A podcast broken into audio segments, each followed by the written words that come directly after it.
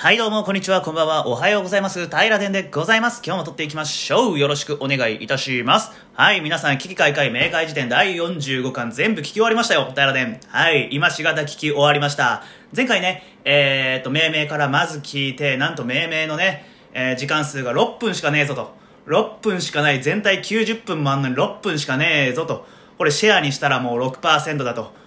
うん、この低シェア、低たらくは何だっていう話をね、させてもらったかと思うんですけど、今日気分上々でございます。なんとね、えー前半後半聞き終わると、ことのそわる、噛みました。失礼。えー、ことのソノリティに限界を感じていると。はい、皆さんお聞きになりましたか？ことのソノリティについに限界を感じられました、タイタン氏が。いや、僕ね、あの、ことのソノリティ自体はね、大好きなんですよ。大好きです。それを読んで、あの、ミック・エイボリーだったり、僕は短大でだったりね、まあ、いろいろ本を買ってきました。で、それによってね、自分の、えー知見が開けたところだったり、景色が変わったところも確かにあります。ことのソノリティには感謝してます。ただ、ことのソノリティが先に終わるんですよ。はい、やっぱりね、もう大事にすべきは命名ってことですね。はい、いいんです。もう6分だろうが。はい、しっかりそれに尺が取られて、えーそれについての思考が生まれて、で、誰か受け取る。もうね、命名が大勝利した瞬間ですよ。皆さん、これも歴史的瞬間でしたね。ええあの、ことのソノリティが、まあ、このままなくなっていくのか、それともね、ちょっと、まあ、6%のシェアになっての生き残っていくのか、まあ、あの、ブックオフ関連でちょっと形を変えて生き残るかっていうのは、まあ、まあまあ考え方はありますけど、まあ、ひとまずね、この危機開会明快辞典第45巻に関しましては、はい、命名大勝利会とね、はい、していいんじゃないでしょうか。いや、長かった。本当にもうね、27巻ぐらいですか。もう命名やめようと思いますって言った時、もうどうしようかと思いましたからね。いや、これは立ち上がらんといかんだろうってことでね、ここまでね、27巻から45巻なんで、なんぼ、10、18週ぐらい ?18 週 ?27 引く？もう、あ算数できん。僕ね、高校の時ね、数学2取ってますからね、無理なんですよ。20、えー、45引く27は、18週、18週割ることの4で、4ヶ月ぐらいですか ?4 ヶ月もやってる？僕これ。いやね、4ヶ月間もう立ち向かっていったわけですよ、命名存続のために。でね、まあ何をもっていつまで命名をね、存続させられるんだろうって思いながらやってましたけど、ようやくね、命名、なんて言うんですか？ようやく命名がちゃんと生き残ったって感じがね、今しましたね。命名を延命させて、事のソノリティが終わったぜっていう、これはもう達成感ですよ。事のソノリティが嫌いなわけじゃないです。もう一度言います。事のソノリティが嫌いなわけじゃないですよ。ただ、命名が生き残りました、皆さん。気持ちいいですね。もう今、記念の祭を沸かして祝杯あげてますからね。ファイヤーキングで飲んでます。はい。ファイヤーキングって、なんで魅力的なんですかね皆さんファイヤーキングのコップって持ってますか？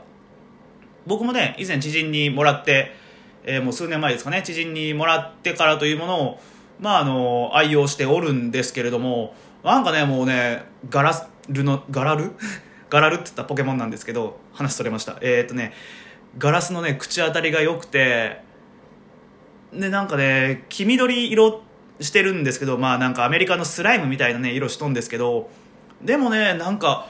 なんかが多いですね今日。あの食欲減退食のはずなんですけどそれにね飲み物入れちゃうとねなんか気分が高揚するというかあいいもの使ってんなっていう感覚になります。まあでも実際ね私が持っとるのはこれもいただいた方には大変失礼な話かもしれませんが復刻版とかなんですかね。オリジナルはね多分めちゃくちゃいい価値するんでしょうね。いやでもねもうこの、えー私がもうこれ何年間5年ぐらい使っとんかな。唯一無二ですからね5年の私を。5年間私と一緒に時を過ごしたこのファイヤーキングはね唯一無二ですから。はい喜ばしいことです。ありがとうございます。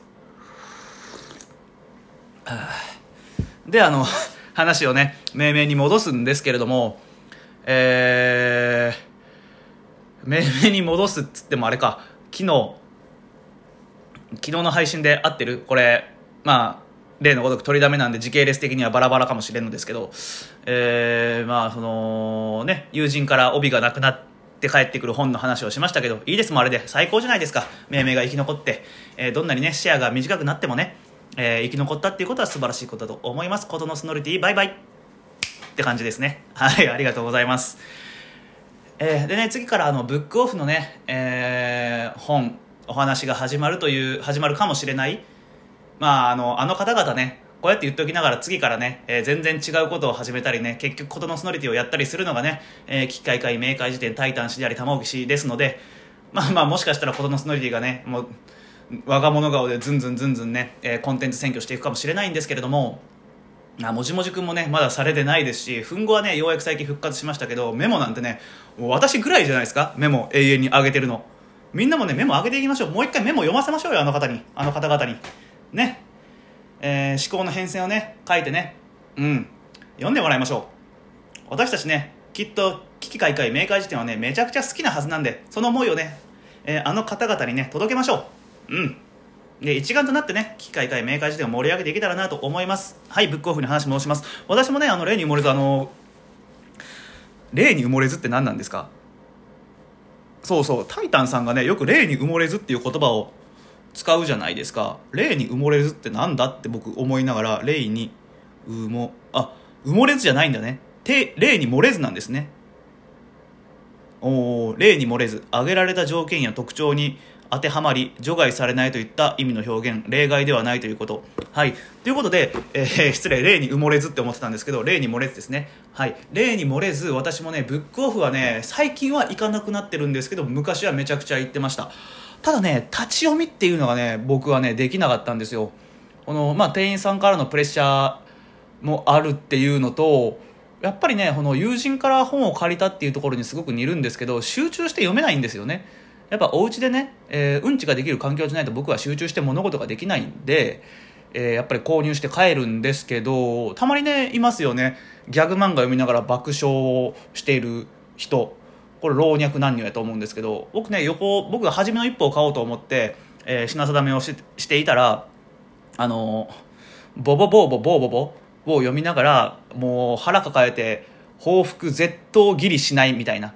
感じで笑ってる子もいましたね。うん、いやギャグ漫画でねあの心の中で笑うことは僕できるんですけど声出して笑うことってね今まで人生経験ないんですよねあれギャグ漫画で心底笑える感覚っていうのがちょっとよく分からなくてこれについてはねなんでだろうって昔から思ってるんですけど面白いっていう気持ちはあるんですけどゲラゲラゲラっていうのはねないんですよね、まあ、ただブックオフうん僕も本当例に漏れず大好きでした。うんで寺田心とかね寺田心さんとかがね、え、ブックオフの CM とか出てるじゃないですか。あれはねうまい具合にキャラクターチェンジしましたよね。ブックオフなのに本ねえじゃんとか言いながらやっぱ優等生キャラで売っていく限界というかこの最近のバズり文化っていうところを見るとああいうふうにきっちりしていた子がえーふざけるというか実は裏の顔があるっていうこの裏うん寺田心が性格悪いっていうつもりは全くないんですけどもしかしたらこの子性格悪いんじゃねって思ってた我々の深層心理をうまくついて寺田心に悪い悪者の演技をさせるっていうのはあれもすごいマーケティングというか宣伝方法ですよね。うんそういう目で見るとやっぱねあの広告とかこの頭のいい方が考えるそういうコンテンツの発信力っていうのはすげえなって思いますねで、まあ、平でもう一回ブックオフに話戻すとブックオフで何買ったかっていうと「ハンターハンターはじめの一歩」えー、遊戯王の漫画「ナルト」「ブリーチ」ジャンプ多いね。うん。あそうそうそうこれねあの僕その今言ったように漫画をねブックオフで買うことが多かったんですよ。あの少年漫画ね。でもねあのいちご100%とか合図とか、まあ、最近だと「トゥーラブル」とかになるんだと思うんですけどあの辺はね全くもって買う気にならなかったですね。はいこれまあ理由はね、えー、皆さんのご想像にお任せするところなんですけどこの現象にも名前付けたいですよねえーナルトは買えないのに、え違う違う違う、ワンピースはブックオフで買えるのに、いちご100%はブックオフで買えない現象に名前をっていう感じですね。うん、これちょっと今日は命名、ごめんなさい。命名のモチベーション作って、このね、配信に臨んでないので、今日はあの、命名大勝利だ、やった嬉しい、最高だっていう気持ちでね、撮り始めてるんで、ちょっとモチベーションが違うんで命名しないんですけど、これはね、命題として、後々、えー、とツイッターの方に落としていこうかなと思います。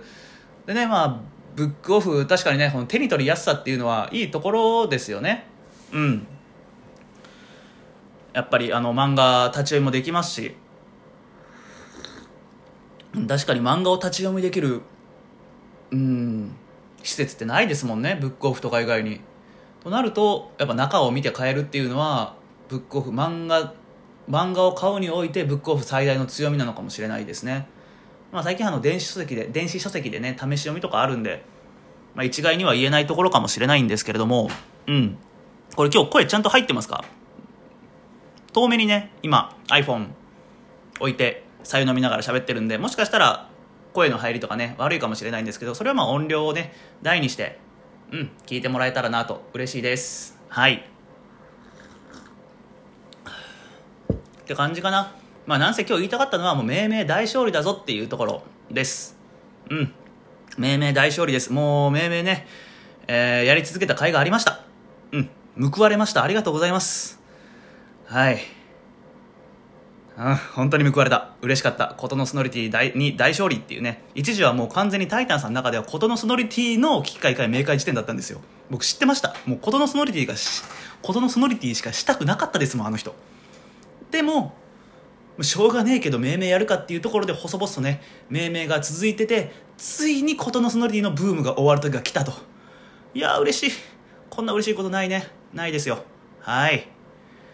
まああの、僕のね友達周りがこれ聞いてたらなんだよなんだよみたいなことのソノリってなんだ命名ってなんだって思うかもしれないんですけれどもあの旧姓ケイちゃんとかね。うん。いやなんだよそれって思うかもしれないんですけどそれに関してはね一回ね危機開会明快時点を聞いてみてください。あの僕のインスタグラムからこの平殿ポッドキャストを聞いてくださってる僕の友人知人の皆さん。これは一回ね危機開会明快時点を聞いてみてください。で何話から聞いたらいいのっていうところなんですけど、えー、とやっぱりね1巻から聞くことが一番ね、えー、お話を今までの変遷とか全部知れるんで面白いんです。僕のおすすめは19巻なんですけどね。で、えー、ただその平殿にしか興味ないよっていうね、えー、ヘビー平田平殿リスナーの方がいらっしゃるんであれば平殿がね登場したのはおそらくね、えー、27巻ぐらいからだったと思うんではい。まあその90 90分とか何十分とかの配信のうちの本当1分2分とか触れられる程度なんで、まあ、全然なんですけどでもね平殿の活躍を追いたいよってもう自分で活躍って言っちゃうぐらい今回命名ね、えー、存続確定してるというかここまで続いてるのは嬉しいんですけど事のソノリティに勝ったっていうのは嬉しいんですけどね、えー、平殿のね活躍を追いたいよって方はね27巻くらいからぜひえー、うん聞いてみてください。ねあのー、真ん中より後です。大体平殿が出てくるのは。もう後半ねえーとみなあのー、タイタンさんと玉置さんが一通り喋り終わった後思い出したようにね私のことを思い出してくれるんで、まあ、それでも十分漬物でね降りたいなとお進行でね、えー、機開会明快時点のお進行としてね、えー、これからも進行にね携わっていけれたらいけたらいいなとお進行で進行ってねふうふう。嬉しいんですよ。こんな感じになるぐらい。ああいいね。よかった。いやー嬉しい配信はねやめ時をね失っちゃうわけなんですね。どうします？終わっちゃいます？うんみんな聞いてます？うんまあね、ということで、あの、平殿の活躍を追いたい方は27巻からつらつらつらと45巻まで聞いてみてください。まあ、時間にするとね、もしかしたらあの 20, 20時間ぐらいあるかもしれませんが、それをね、えっ、ー、と、運転中だったり、えー、お仕事の合間だったり、えー、お掃除される時だったり、お風呂に持ち込んで聞くのもよろしいかと思います。そういうののね、えー、きっとね、このポッドキャストよりね、あの、お耳汚しではね、なく、もうすごく面白い、配信をされてますんで、危機開会明快時点の方をぜひね、皆さんもまたお聞きになってみてはいかがでしょうかというところで、今日の結びの言葉にさせていただきます。はい、ではね、今日もね、最後まで聞いてくださいまして、本当にありがとうございました。では、でかいの、でかいの、次回の平殿、命名でお会いいたしましょう。バイバイ。